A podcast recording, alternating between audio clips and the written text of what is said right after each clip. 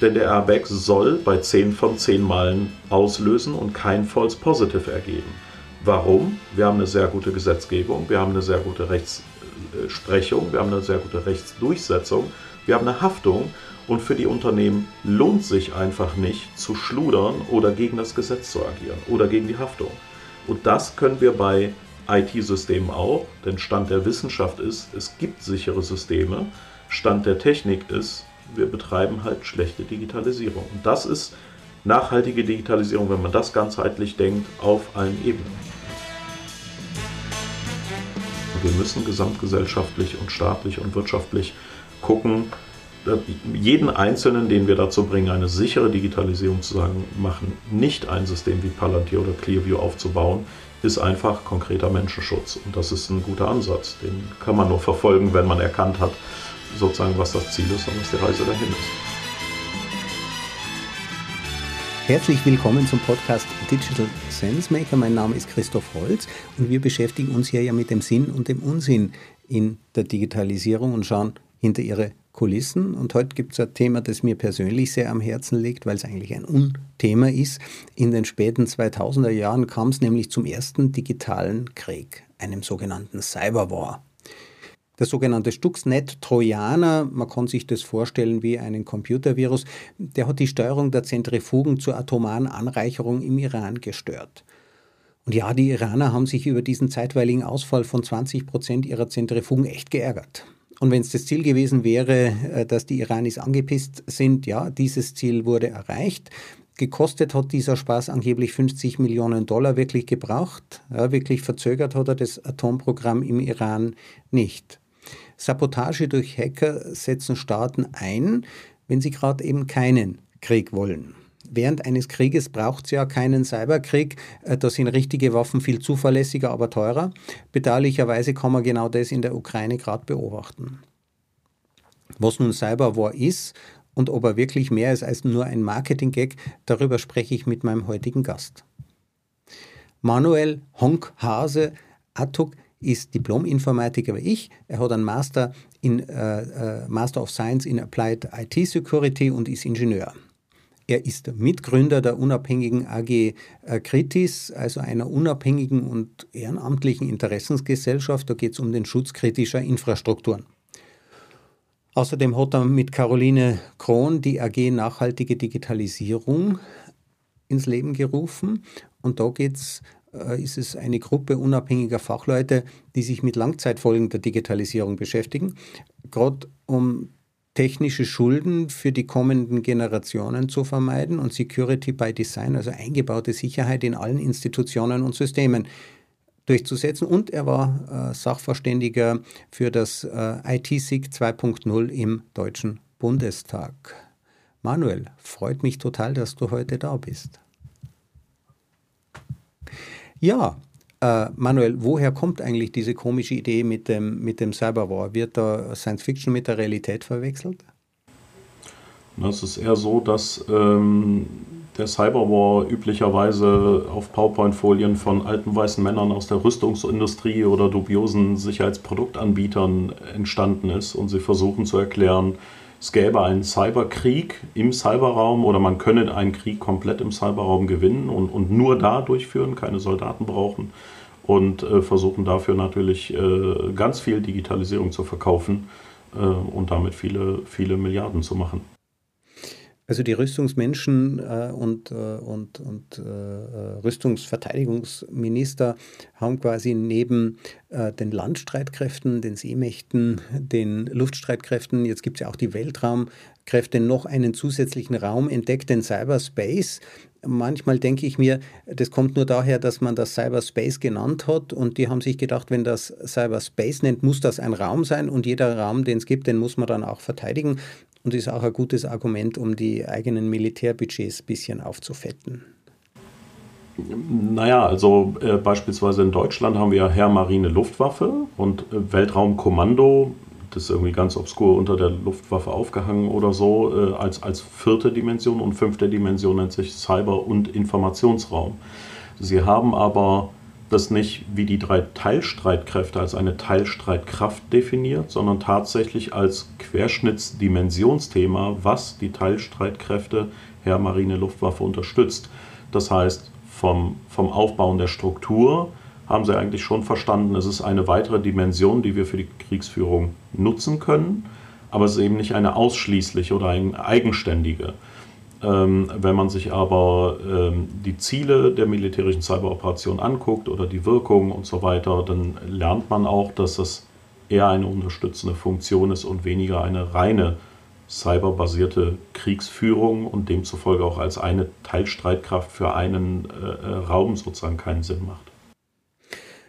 Kannst du uns mal so Beispiele geben, was geht denn da eigentlich so ab? Ja, die Ziele militärischer Cyberoperationen im, im sogenannten Hybrid Warfare ähm, sind aus, aus militärischer Sicht zur sogenannten ähm, Aufklärung und Wirkung äh, immer. Und das äh, sind eben beispielsweise in Deutschland ganz konkret definiert Spionage, Beeinträchtigung der Führungsfähigkeit, Sabotage kritischer Infrastrukturen, Defacement von regierungseigenen Webseiten und offiziellen Kommunikationswegen, Desinformation über soziale Medien und Blockade des nationalen Zugangs zum Internet. Und beispielsweise sowas wie diese Sabotage kritischer Infrastrukturen, das ist natürlich einerseits das, was der Gegner, das, den, den man da irgendwie angreifen will, einsetzt, also militärische Einrichtungen, aber zum anderen auch, und das ist Missionsziel sozusagen, eine sogenannte Destabilisierung der Bevölkerung von innen. Jetzt gibt es natürlich immer die zwei Aspekte, die hast du ja auch genannt, Angriff und Verteidigung. Wie ist Deutschland bei der Verteidigung da aufgestellt? Hast du eine Vorstellung davon?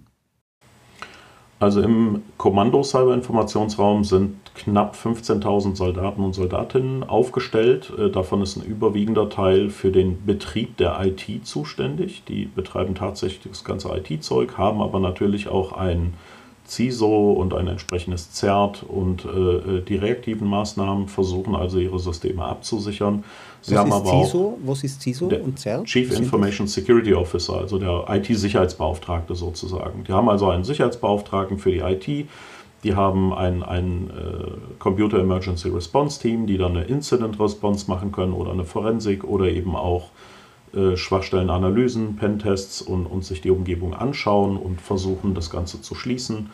Ähm, die haben in Deutschland inzwischen auch ein, äh, ein Bug-Bounty-Programm sozusagen. Man kann da sich anmelden und sagen, ich prüfe auf Bundeswehr-Webseiten äh, oder Systemen nach Fehlern. Wenn ich die finde, muss ich die denen melden. Wenn die sagen, jo, anerkannt, dann äh, wird gemeinsam veröffentlicht nach Behebung. Und wenn man, ich glaube, mindestens drei äh, Fehler gefunden hat auf den Seiten oder Schwachstellen, dann bekommt man so eine spezielle Münze von der Bundeswehr, dass man an diesem Programm mitgemacht hat, und eine Danksagung als, als Brief, und man kommt in die Hall of Fame rein. Also solche Maßnahmen hat die Bundeswehr zur Verteidigung schon eingebaut und zur Stabilisierung ihrer eigenen Umgebung. Aber die sind noch weit weg davon, sichere Systeme zu haben, weil beispielsweise also, Waffensysteme auch alte Betriebssysteme einsetzen oder so. Ne? Okay, also Angriffe sind ja nur möglich, Schaden entsteht ja im Grunde genommen im, bei klassischen Waffen, da schießt man einfach eine Rakete hin, die explodiert dort, die macht was kaputt. Um ähm, Digitalzerstörung per Internet äh, ausüben zu können, muss ja erstmal ein Fehler existieren, das heißt, es muss eine Schwachstelle existieren, ein sogenannter Exploit, und das sind diese Bugs, die da gefunden, die da gesucht werden.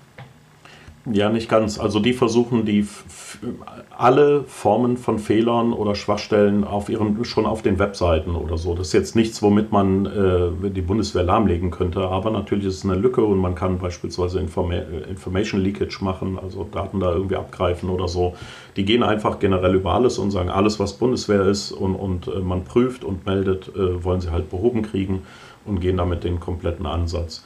Wenn sie selber cyberphysische Auswirkungen ausführen wollen, also im Angriff ähm, gegen beispielsweise kritische Infrastruktur eines Gegners, dann äh, gibt es eine sogenannte militärische Cyberwirkkette, so nennt sich das ähm, im, im Militärsprech. Die haben also ähm, ja, Cyberwirkungen, die ausgelöst werden als Kettenreaktion auf ein sogenanntes Fähigkeitsressourcennetzwerk.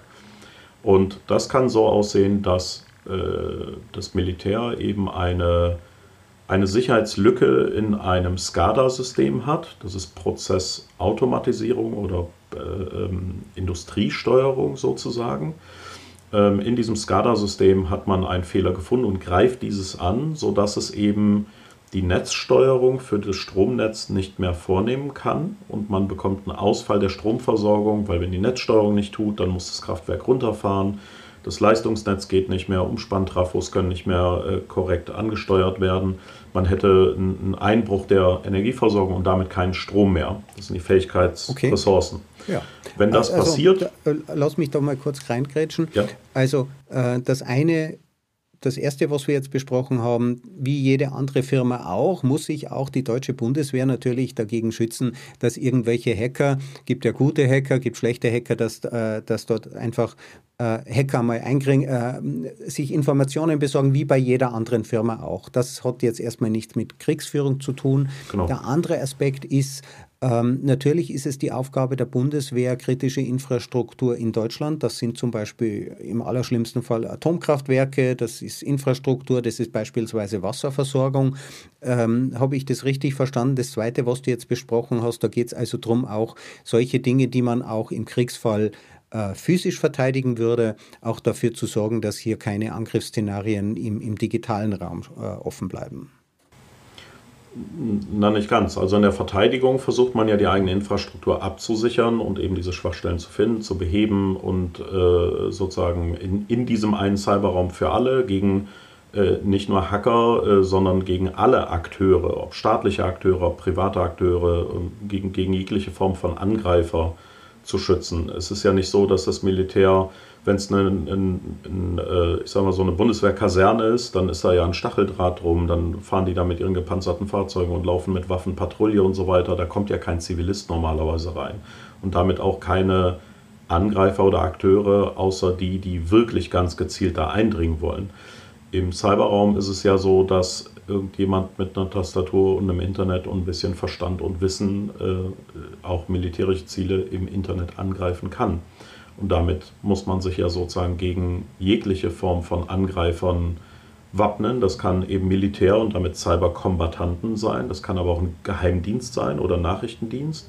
Es kann Cybercrime sein. Ne? Auch, auch Bundeswehr könnte durch Ransomware verschlüsselt werden und Cyberkriminelle greifen eben auch Militär an. Es kann aber auch sein, dass es jemand aus dem zivilgesellschaftlichen Aspekt ist. Also alle Bürgerinnen sind ja auch im Netz. Es sind ethisch noch nicht gereifte Jugendliche im Netz. Ja? Es sind destruktive, ich nenne sie immer Cyber-Hooligans im Netz. Die wollen einfach alles zerstören. Dann kann man auch militärische Systeme natürlich angreifen. Es sind aber auch sowas wie Hacker-Kollektive wie Anonymous oder diese pro-russische äh, Red Kill, Kill Red, irgendwie so rum. Ähm, das sind ja alles auch Akteure im Netz oder Angreifer im Netz, die jetzt nicht rein militärspezifisch sind. Und damit kann sogar jemand aus der Zivilgesellschaft zu einem Nicht-Kombattant oder sogar ein Kombattant in einem Krieg werden. Ja. Jetzt haben wir also ein, eine Vielzahl von potenziellen Angreifern mit ganz unterschiedlichen Motiven. Ja, einfach äh, ähm, Langeweile eines Hackers in Brasilien ähm, oder vielleicht Nordkorea, ähm, Iran. Ja, die, äh, oder Mittelhessen. Wir haben ja auch Angreifer gehabt, die Infrastruktur maßgeblich gestört haben und in Mittelhessen Deutschland sechzehn Jahre alt gelebt haben. Wir haben auch Administratoren von hochillegalen äh, Darknet-Seiten gehabt, waren auch Deutsche. Der Cyberbunker, in dem hochillegale Inhalte äh, gehostet wurden, stand auch in Deutschland. Also man muss nicht immer ins äh, schlimme Ausland gucken. Wir Deutschen können das auch ganz gut. Ah, okay, gut. Also auch hier die Kompetenz. Spannend, ne? Die äh, Kompetenz ist äh, global Äh, relativ gleichmäßig verteilt, weil natürlich auch die Einstiegshürden relativ gering sind. Man muss kein, genau. äh, man braucht keine chemischen Rohstoffe, um äh, hier äh, aktiv zu sein. Man braucht im Grunde genommen, wie du gesagt hast, dann an Computertastatur. Zeit und Wissen, genau. Einen Internetzugang. Jetzt gegen all diese Schwachstellen. Schwachstellen sind ja im Normalfall Uh, ungeplant, ja, sonst wären es ja keine Schwachstellen, also das sind genau. Fehler, im Normalfall sind diese Fehler auch nicht bekannt, manchmal sind die Fehler bekannt und man hat zu spät uh, das uh, Betriebssystem-Update eingespielt, soll es ja auch gegeben haben und dagegen schützt sich jetzt uh, die Bundeswehr. Der andere Aspekt ist ja der Angriff.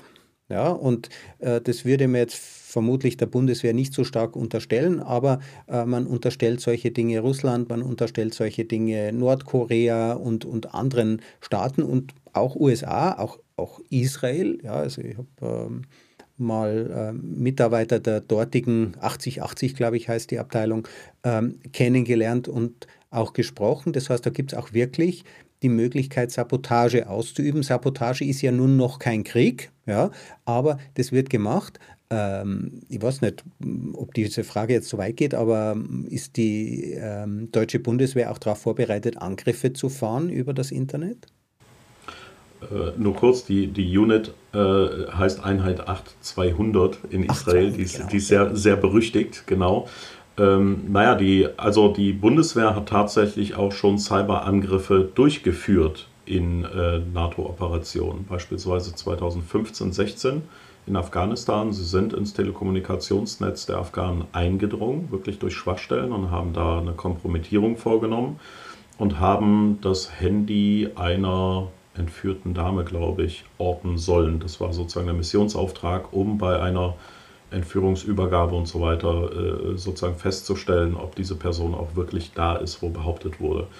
Ähm, das heißt, ähm, offensive Angriffe im Cyberraum hat die Bundeswehr in der Vergangenheit schon nachweislich getan, und sie hat ja auch entsprechende Abteilungen, die das durchführen. Also insofern ist das auch nicht nur eine theoretische Aufgabenstellung, sondern auch praktisch eine, die sie vornehmen. Jetzt, was die Bundeswehr hier tut, klingt ja auch ein wenig nach Polizeiaufgaben. Das heißt, es klingt nach Ausforschung von Informationen. Äh, kann man bei all diesen Aktivitäten, die wir jetzt gesehen haben, von Krieg sprechen, also richtiger Krieg, wo auch Menschen in die Luft gesprengt werden, erschossen werden, äh, oder ist das eigentlich ganz was anderes? Na, es ist so, dass, äh, so wie bei Stuxnet, Stuxnet äh, war ja auch keine Kriegsoperation, sondern es war ja eine nachrichtendienstliche oder Geheimdienstoperation, denn es war ja in Friedenszeiten und es hat auch keinen Krieg ausgelöst, zum Glück, hätte aber können. Und insofern ist beispielsweise diese Mission in Afghanistan, war ja zu, in einem Krieg, Kriegseinsatz tatsächlich und damit quasi legitimiert über diesen NATO-Artikel fünf Bündnisfall. Aber es gibt eben auch andere Szenarien, nämlich eben in diesem Hybrid Warfare unterhalb der Schwelle eines bewaffneten Angriffs zu agieren. Und da ist in der Regel ist eher nicht so, dass die staatlichen Akteure, die dann zum Einsatz kommen, eben die Bundeswehr klassisch ist, vielleicht noch die, äh, die, die Spionageabteilung, also der M A D, Militärischer Abschirmdienst der Bundeswehr. Ähm, aber das ist eher dann äh, den, den Nachrichtendiensten und äh, ähm, ja, Geheimdiensten ähm, sozusagen zugeordnet. Ja.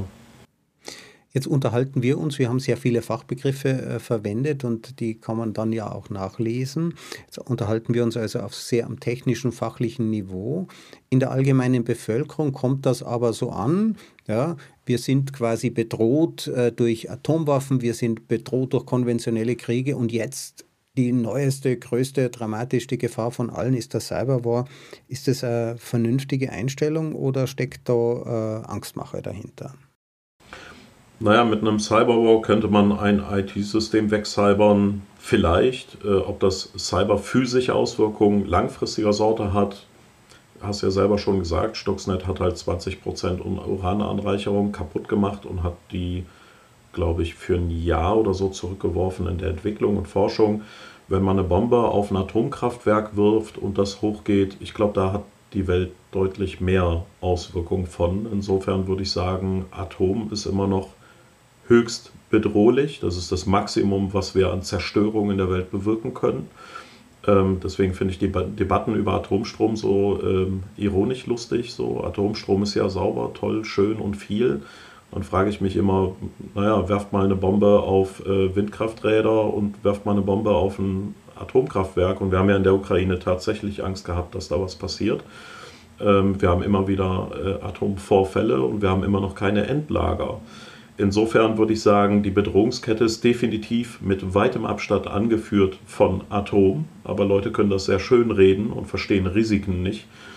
Danach kommen kinetische Wirkmittel. Also ich meine, in Ukraine sehen wir, dass es im Wesentlichen kein Cyberwar ist, sondern ein Krieg der Bomben und Raketen. Und kritische Infrastruktur wie äh, Kraftwerke, äh, Wasserwerke et cetera werden gezielt mit Bomben zerstört. Und das ist eine, nicht eine cyberphysische, sondern eine echte physische Auswirkung, die über viele, viele Monate anhält. Denn man muss ja da die ganzen Baugruppenkomponenten alles wieder aufbauen.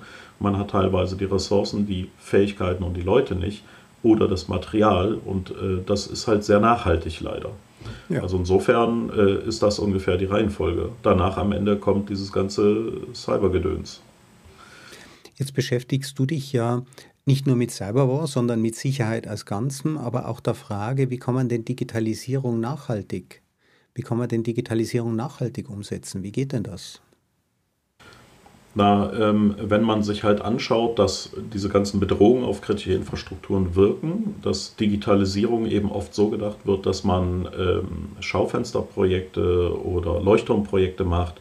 Und dann kommt da ganz viel Glitzer drin vor, also K I und Blockchain und so. Und dann bekommt man viel Forschungsgeld und kann das alles absahnen. Und dann macht man digitale Gefechtsfelderkundungen seit vielen Jahren. Jetzt mit K I, jetzt kriegt man wieder viele Millionen. Es ist noch ein Schaufensterprojekt geworden. Dabei gammelt es seit Jahren rum, weil das einfach nicht so richtig funktioniert. Also das ist so das, was getan wird in der Digitalisierung. Und dann vergisst man gerne mal, dass Digitalisierung eigentlich immer ein Mittel zu einem Zweck sein sollte. Aber viele gehen hin und sagen, wir machen jetzt Digitalisierung, weil wir machen Digitalisierung. Das ist der Zweck. Ähm, plakativ an einem Beispiel eines Wasserwerks. Wenn ein Wasserwerk digitalisiert, dann gibt es eigentlich zwei logische Gründe, warum es das tun sollte. Erstens, ich habe eine Prozessautomatisierung durch I T in der Produktion, Frischwassergewinnung beispielsweise. Und durch diese Automatisierung kann ich den Versorgungsgrad erhöhen. Das heißt, ich muss so und so viele Millionen Kubikmeter Wasser pro Jahr produzieren, um die Bevölkerung zu versorgen. Jetzt habe ich Städtezuzug, Geburtenwachstum, Flüchtlinge, whatever. Und es werden immer mehr Leute und ich muss halt mehr Wasser produzieren. Bekomme ich mechanisch analog nicht mehr hin und würde einen Mangel in der Versorgung haben. Durch Digitalisierung in der Prozessautomatisierung kann ich da also sinnvoll digitalisieren, um die Versorgung weiterhin aufrechtzuerhalten. Zweiter Grund ist, wenn ich sie sicher mache und trotzdem günstiger produzieren kann, mache ich es eben für die Schichten, die sich das nicht leisten können, also am unteren äh, Kette, Glied der Nahrungskette sind, immer noch bezahlbar Wasser kaufen zu können. Auch sehr sinnvoll. Wenn aber die Digitalisierung gemacht wird wegen Industrie vier Punkt null, wegen K I, wegen Blockchain, wegen, aber die anderen machen es doch auch, wegen, ja, weil ich digitalisieren muss, ist ja hip, cool, toll, dann macht es eben keinen Sinn. Wenn ich eine gute Digitalisierung machen will, weil ich einen Sinn habe, dann ist eine gute Digitalisierung eine, die dazu führt, dass ich in der Form nachhaltig agiere, dass die technischen Schulden an die kommenden Generationen nicht so hoch sind. Und das wieder konkret an einer kritischen Infrastruktur. Wenn wir sowas wie eine Fabrikanlage aufbauen oder eine Produktionsstätte oder äh, von mir aus auch komplett ein, ein Flugzeug, Fliegen ist ja auch kritische Infrastruktur oder ein Schiff oder so, ab dem Design eines Flugzeugs bis zur Produktion, Ausführung von allen Airlines, und sogenannter Ausflottung des letzten Modells vergehen fünfzig bis siebzig Jahre. Baue ich eine Fabrikanlage hin, steht die auch dreißig, fünfzig, siebzig und mehr Jahre. Baue ich eine Wasserpumpe in einen äh, Staudamm, ähm, also eine Wasserturbine quasi, dann steht die da auch nicht nur drei oder fünf Jahre rum, sondern viele, viele Jahrzehnte. Was wir an I T jetzt da rein verbauen, und welche Sicherheitslücken wir damit angehen, weil wir eine schlechte Digitalisierung, eine unsichere gemacht haben, führt also dazu, dass diese schlechte Digitalisierung für die kommenden Generationen eine technologische Schuld aufbringt, die noch Jahrzehnte anhalten wird. Das ist vergleichbar dem Klimawandel. Ja, vor Jahrzehnten haben schon Leute gesagt, ey Leute, das wird nicht gut gehen. Und dann haben wir gesagt, ignorieren wir mal. Jetzt haben wir den Salat und können dann kaum zurückdrehen. Wir sind genau in dem Stand jetzt mit Digitalisierung. Und eine gute und sichere Digitalisierung ist eine, wo wir Security by Design und Privacy by Design als Grundprinzipien nutzen, weil wir damit sicherstellen, dass wir a. sichere Systeme haben und b. möglichst wenig, aber dann auch gesicherte Datensätze. Denn in kritischer Infrastruktur ist ein Datensatz quasi immer ein Mensch. Hinter einem Datensatz steht ein Mensch in der Versorgung. Und damit ist Datenschutz, Menschenschutz ganz konkret und direkt unmittelbar. und Security by Design, Privacy by Design und diese nachhaltige Digitalisierung eigentlich die Definition von Menschenschutz in der Digitalisierung. Aber das sehen die Leute meist nicht so. Es ist vergleichbar dem Beispiel vorhin mit dem Atomrisiko. Ne? Ja, ist nicht so schlimm, Cyber ist brutaler. Da kann ich nur sagen, also völlig falsche Sicht. Ne? Also ich versuche es jetzt nochmal zusammenzufassen, was ich äh, von dir mitgenommen habe. Es gibt also auf der einen Seite eben Schaufensterprojekte, die gemacht werden, weil es die anderen auch tun, ohne dass man wirklich drüber nachdenkt, brauche ich das auch wirklich? Oder dass man sich selbst profiliert. Ne? Ja. Sind ja alles sehr menschliche Motive äh, und Aktionismus ist nun mal, äh, gehört auch zu unserem äh, Verhaltensrepertoire. Besser ist es natürlich, äh, dass die Dinge, die wirklich wichtig sind, und da geht es um unsere, du hast die Trinkwasserversorgung erwähnt, es ist eben wichtig, dass die dauerhaft funktioniert und man baut die jetzt und jetzt wird ja nachträglich nachdigitalisiert. Das heißt, wir bauen jetzt natürlich mit den Vorteilen auch die Fehler mit ein, die das System angreifbar machen. Und wenn ich jetzt deinen Ansatz richtig verstanden habe, nachhaltige Digitalisierung bedeutet, am Anfang der Errichtung neuer Infrastrukturprojekte, neuer Dinge, die dann eine Laufzeit von fünfzig, siebzig, neunzig Jahren haben, vorher schon nachzudenken, wie kann man dort die Sicherheit automatisch mit einbauen? Wenn man sich heute ein klassisches Wasserkraftwerk anschaut, das vor fünfzig Jahren bei uns in den Alpen gebaut worden ist, da hat noch niemand vom Internet gewusst. Ja, und dann hat man sich einfach gedacht, klar, jetzt bauen wir da Sensoren ein und jetzt tun wir noch die Türen steuern und am Ende wäre das nicht praktisch, wenn wir die Schleusentore auch noch übers Internet steuern könnten. Das heißt, man überlegt sich als erstes, toll, diese Technik, die macht es leichter, die verbessert die Versorgung, die ähm, macht es kostengünstiger natürlich, so wie du gesagt hast, äh, die, die, die, die Menschen mit äh, geringeren Einkommen sollen auch die Möglichkeit haben, von solchen Techniken zu äh, ähm, profitieren. Und ganz am Schluss macht man sich dann mal Gedanken darüber, und hab ich, ich, äh, kann ich da überhaupt die Sicherheit gewährleisten? Und wenn ich das richtig verstehe, die soll jetzt von vornherein eingebaut werden. Und wie macht man das? Genau, also von vornherein, weil Security by Design, Privacy by Design sagt es ja schon, es sind Designprinzipien, also ab dem Reißbrett äh, überlegt man sich, was und wie führe ich da eigentlich als digitalisierten Prozess ein? Und wie mache ich den so, dass Sicherheit von Anfang an mitgedacht ist? Auch wenn ich ein System jetzt erstmal nur analog aufgebaut habe und später nachdigitalisiere, dann führe ich ja ab dem Zeitpunkt Digitalisierung ein.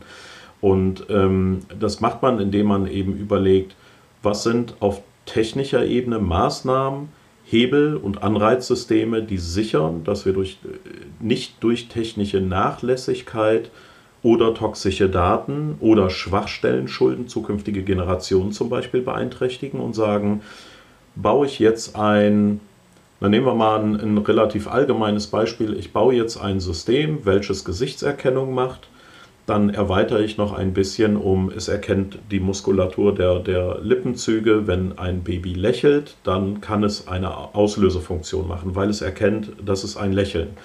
Das gibt es inzwischen in Handys, dass man sozusagen das, ein Foto machen möchte und aufs Kind hält. Und wenn das Baby lächelt, dann wird automatisch ausgelöst. Dadurch habe ich immer ein lächelndes Baby. Jetzt kann man sich natürlich fragen, ist das dann noch die Realität? Man will ja auch mal ein knastiges Kind vielleicht sehen oder alle Emotionsarten. Aber das ist ja erstmal ein schöner Case. Aktuell ist im Iran ja ähm, diese ganze Unruhe, wo Frauen eben sich äh, gegen diese Ungerechtigkeit und Ungleichbehandlung äh, auf, äh, aufstehen und sagen, so geht's nicht weiter. Da werden Frauen umgebracht, sie werden vergewaltigt, sie werden heimgesucht ähm, und solche Gesichtserkennungssysteme oder auch ge- gewisse Gesichtszugserkennung et cetera zeigt ja, dass man sehr genau diese biometrischen Profile zuordnen kann.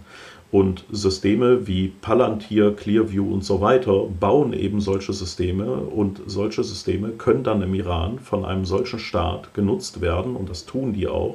Die haben ja durchaus Aufruf gestartet und gesagt, wenn ihr Frauen ohne, ohne Kopftuch seht, fotografiert sie, schickt uns das Bild, wir werden es durch die Gesichtserkennung jagen und wenn wir die Adresse finden, dann werden wir da hingehen und sie entweder vergewaltigen oder umbringen oder foltern oder alles drei.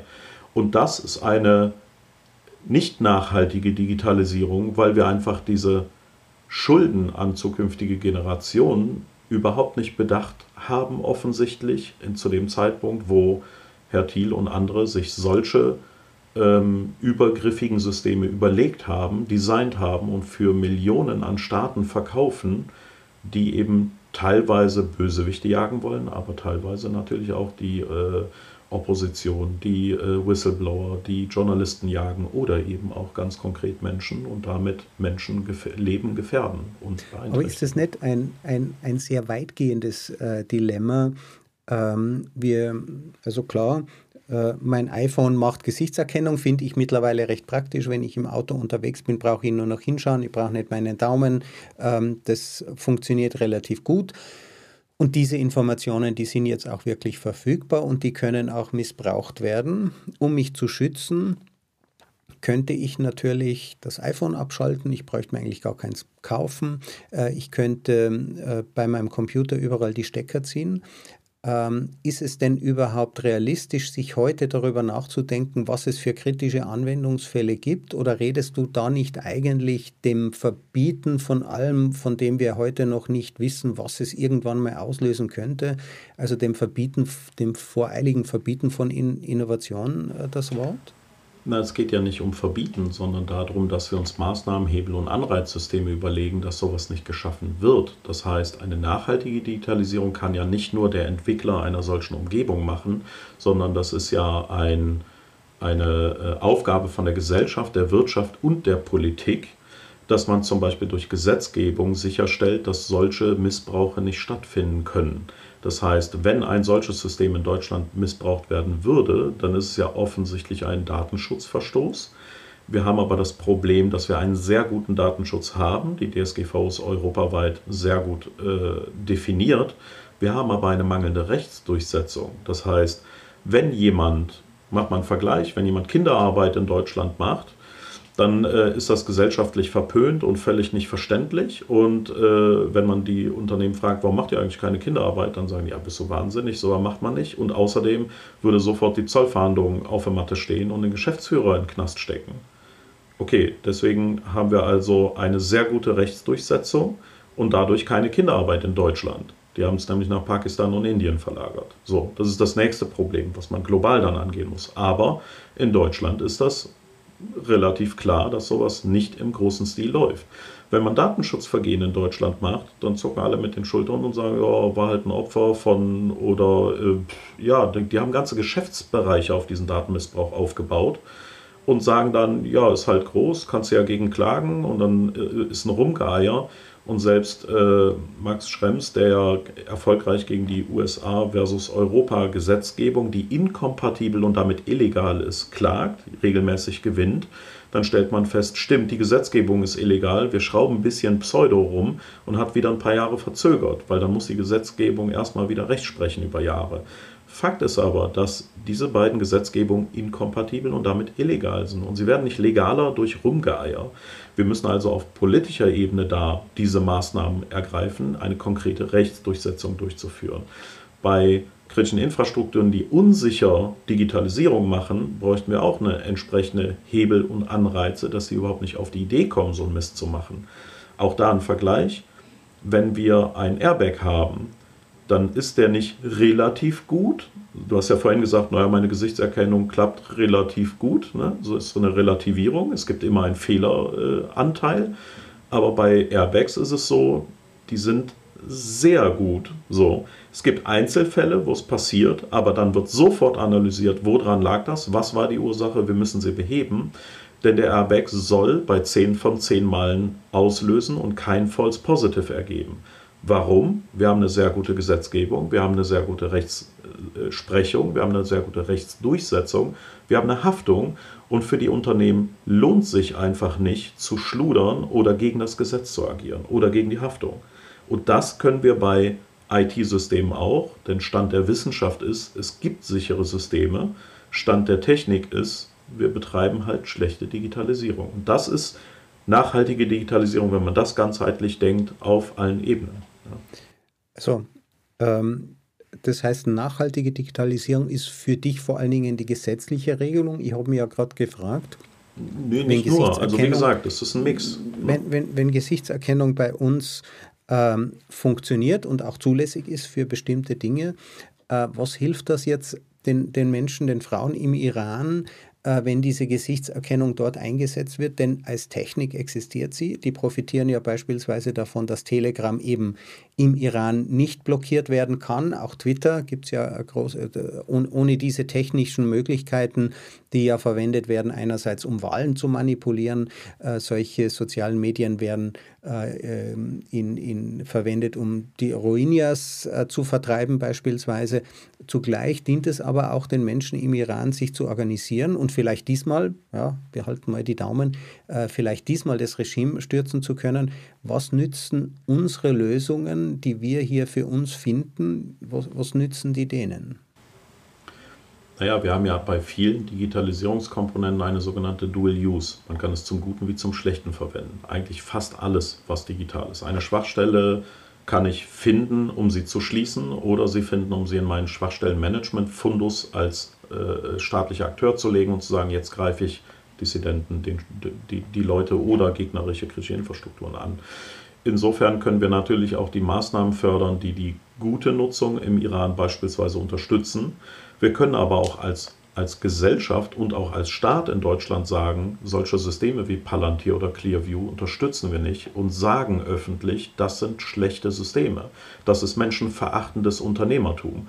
Aber stattdessen gehen wir zum Beispiel hin und sagen, das Landeskriminalamt N R W hat Palantir für vierzig Millionen eingekauft. Wir können ja da auch als Gesellschaft und als Staat ein Signal setzen und sagen, nein, sowas kaufen wir einfach nicht. Das ist Menschenverachtung und sowas verpönen wir öffentlich und zeigen auch, dass solche Systeme geächtet werden und nicht genutzt werden sollen. Auf der anderen Seite können wir fördern, dass äh, gewisse freie Kommunikation, anonyme Kommunikation im Iran ermöglicht wird, durch Kommunikationswege auch in Deutschland oder durch unsere Technologien. Dieses Snowflake-System von, äh, von F I F ist ja auch ein solches System, womit Ukrainer oder so. Was macht das? Ist ein System, mit dem man sozusagen verschleiert, aber freien Zugang durch, zu ungefiltertem Netz bekommt. Also ich installiere Snowflake in meinem Browser und Leute in äh, Ukraine oder in äh, Iran oder so können sich in Snowflake nutzen und gehen über, deutsche, über meinen deutschen Browser und meine Leitung sozusagen ins freie Netz und können sich echte Informationen holen oder organisieren. Und bleiben, damit, wir bleiben damit anonym, wenn wir jetzt genau. nochmal dieses genau. Snowflake, äh, dieses äh, Dual Use, das du angesprochen ja. hast, also nochmal, alles Gute lässt sich für was Schlechtes ja. verwenden und alles Schlechte lässt sich für was Gutes verwenden. Kann man Snowflake auch verwenden, um an Kinderpornografie zu kommen? Man kann Snowflake verwenden, um anonym zu bleiben bei illegalen Handlungen. Ja, natürlich. Ob man damit jetzt an Kinderpornografie kommt, weiß ich nicht. Äh, ja, wenn man kinderpornografische Seiten findet, dann kann man sie mit oder ohne Snowflake aufrufen. Da wäre ja äh, sozusagen der Teil, der aus der ethisch-moralischen, gesellschaftlichen Verantwortung oder auch dem staatlichen geht, äh, der Teil zu sagen, wie kriege ich Täter sozusagen dazu, dass sie eben keine Übergriffe an Kindern mehr ausüben, und wie bekomme ich die Daten vom Netz? Die Daten vom Netz ist ja nur noch das, äh, die Auswirkung, die Ursache ist ja überhaupt das Vergehen. Und das Vergehen kann ich ja durch verschiedene Maßnahmen angehen. Sehr offensive Maßnahmen wie diese Chatkontrolle, Aufbrechen von Verschlüsselung, totale Überwachung, was ja auch nicht nachhaltig für kommende Generationen ist, wenn die voll überwacht werden. Das ist ja auch keine Freiheit.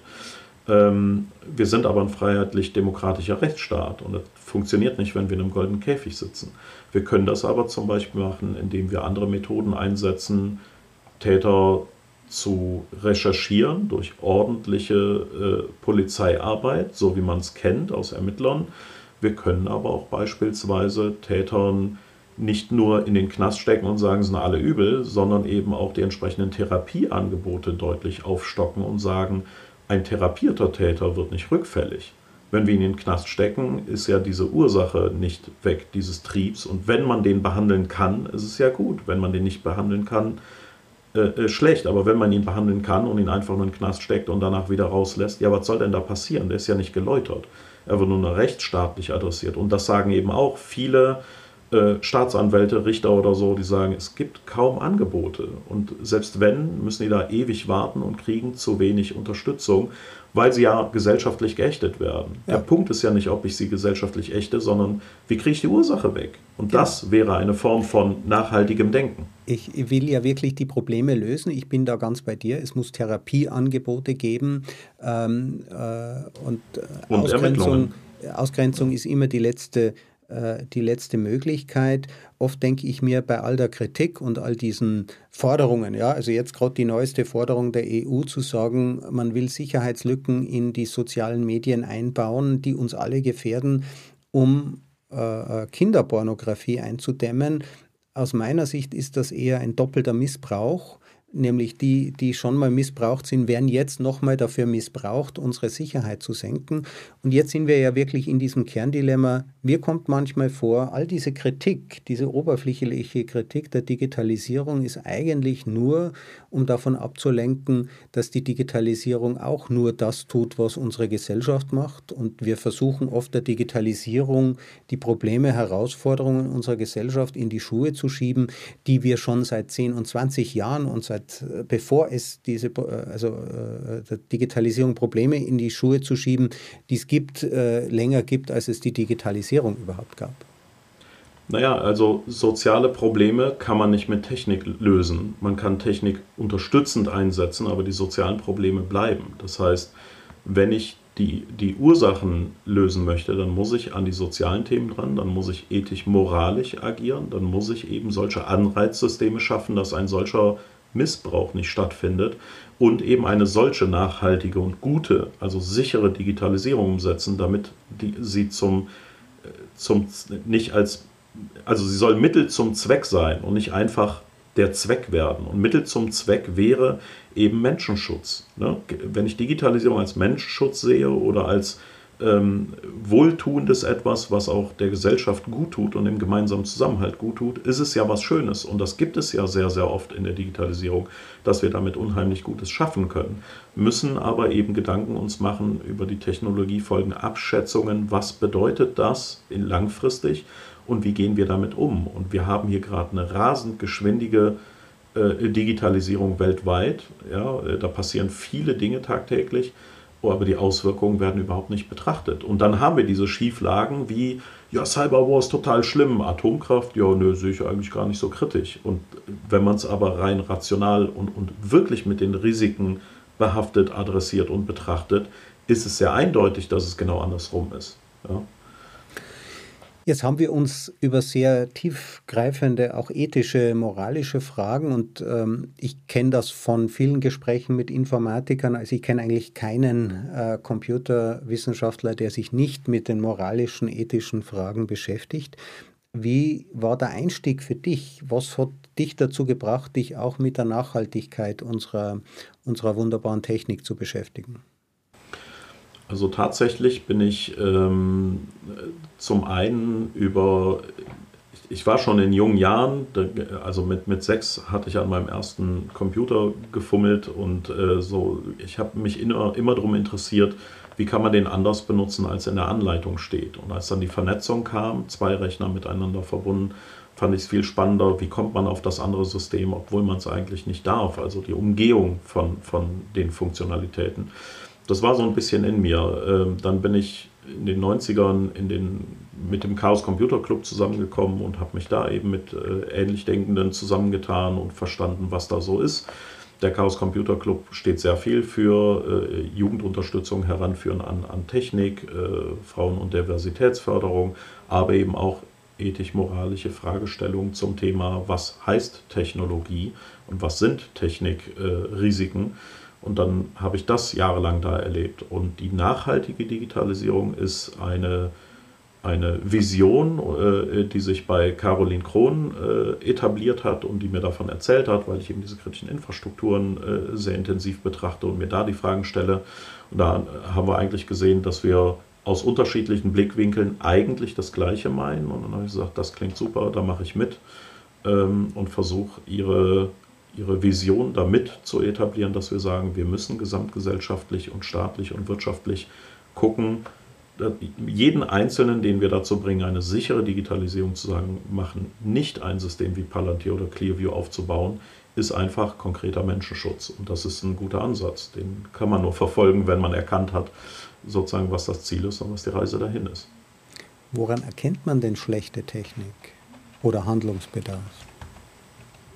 Na, daran, dass wir beispielsweise, ähm, dass das im, zum Nachteil von Menschen ist. Ne? Wenn, wenn wir eben sehen, dass solche Systeme zum Nachteil von Menschen eingesetzt werden können und auch eingesetzt werden, dann gibt es ja verschiedene Faktoren, die da offensichtlich nicht funktionieren. Das Regime nutzt es aus, aber solche Unternehmen können auch nur existieren, weil sie außerhalb von Regimen, zum Beispiel bei einem L K N R W, vierzig Millionen erstmal als Umsatz gemacht haben, um damit ihre Systeme noch besser aufzubauen, noch mehr zu finanzieren und damit diese menschenverachtenden Systeme noch mehr zu perfektionieren. Wir füttern also quasi solche Systeme und das müssen wir als Ursache dann auch austrocknen, um zu sagen, die können sich mit solchen Methoden äh, nicht etablieren. Und wenn doch, dann setzen wir die nicht bei uns ein und versuchen, den Leuten im Iran Gegenmaßnahmen an die Hand zu geben oder es auch öffentlich zu sagen, das sind schlechte Systeme. So sollten wir und unsere Partnerländer auch nicht kaufen. Das wäre beispielsweise ein größer gedachter politischer Effekt, den man nutzen kann. Wir sprechen ja gerade über digitale Ethik. Also nicht, was kann ich tun, sondern was soll ich tun? Was ist das Richtige, das zu tun ist? Einerseits hast du jetzt gesagt, ja, auf fünfzig, vierzig, neunzig Jahre hinaus vorzudenken, aber geht das denn eigentlich? Also mit dem Auto haben wir ja den Autounfall dazu erfunden, mit der Atombombe auch die, den Atomkrieg. Äh, können wir nicht eigentlich immer erst darüber nachdenken, was gut ist, wenn wir die Dinge auch haben, wenn wir wissen, verstehen, was machbar ist, wenn es gemacht ist, um es zu verstehen, brauchen wir eine agile Ethik? Na, wir bräuchten eine ganzheitliche. Wir müssen ja diese Nachhaltigkeit und die Technologiefolgenabschätzung als auch die Technikschulden vorher denken, in der Designphase, bei der Umsetzung immer wieder betrachten und sagen, wenn sich das weiterentwickelt, was hat das für Implikationen? Und wenn es irgendwann abgekündigt ist und abgeschaltet wird, eben auch nochmal nachzudenken, was hat das jetzt bewirkt? Oder ist es überhaupt abschaltbar? Gibt es Dinge, die irgendwann austrocknen? Ich meine, einzelne Faxgeräte gibt es immer noch, aber die große Masse und, und äh, Phänomen-Ära ist vorbei. Telegrafen gibt es fast nirgendwo mehr, außer in Museen und an wenigen Beispielen, aber im Wesentlichen ist es um. Also auch da, ne? wann, wann kommt etwas währenddessen und äh, wann ist es mehr oder weniger weg und wie gehen wir damit um? Also wir, wir müssen sie halt integrieren in diese Designabläufe. Das ist eher das Ziel. Manuel Atug, ich bedanke mich sehr, dass du äh, Gast bei mir äh, warst bei Digital Sense Maker. Diese Folge wird auch dem Titel des Podcasts gerecht. Wir haben uns über nachhaltige Digitalisierung äh, unterhalten. Also wie kann man die Kurzfristigkeit unserer technischen Entwicklung mit der Langwierigkeit oder mit der langen Lebensdauer eben technischer Lösungen in Verbindung bringen und wie kann man sich dem komplexen Problem Gesellschaft und Technik, die ja gegenseitig wechselwirken, wie kann man sich dem annähern und wie bringen wir das nochmal in einen größeren globalen Kontext? Die Technik wirkt ja global und wie kann sie in unseren eigenen Kulturen, in unseren äh, bis zum Iran. Ausgangspunkt war ja der Cyberwar, der ja oft äh, dafür verwendet wird, um äh, mit einem spannenden Begriff vielleicht ganz andere Dinge auszudrücken. drücken und haben da mal einen richtig äh, tiefen Einblick bekommen in, in den Bereich, auch was die Bundeswehr dort macht. Manuel, vielen herzlichen Dank. Gerne. Dankeschön.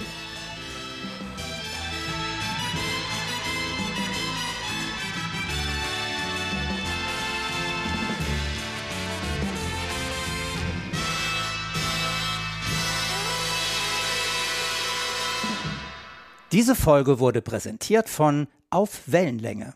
w w w punkt auf wellenlänge punkt d e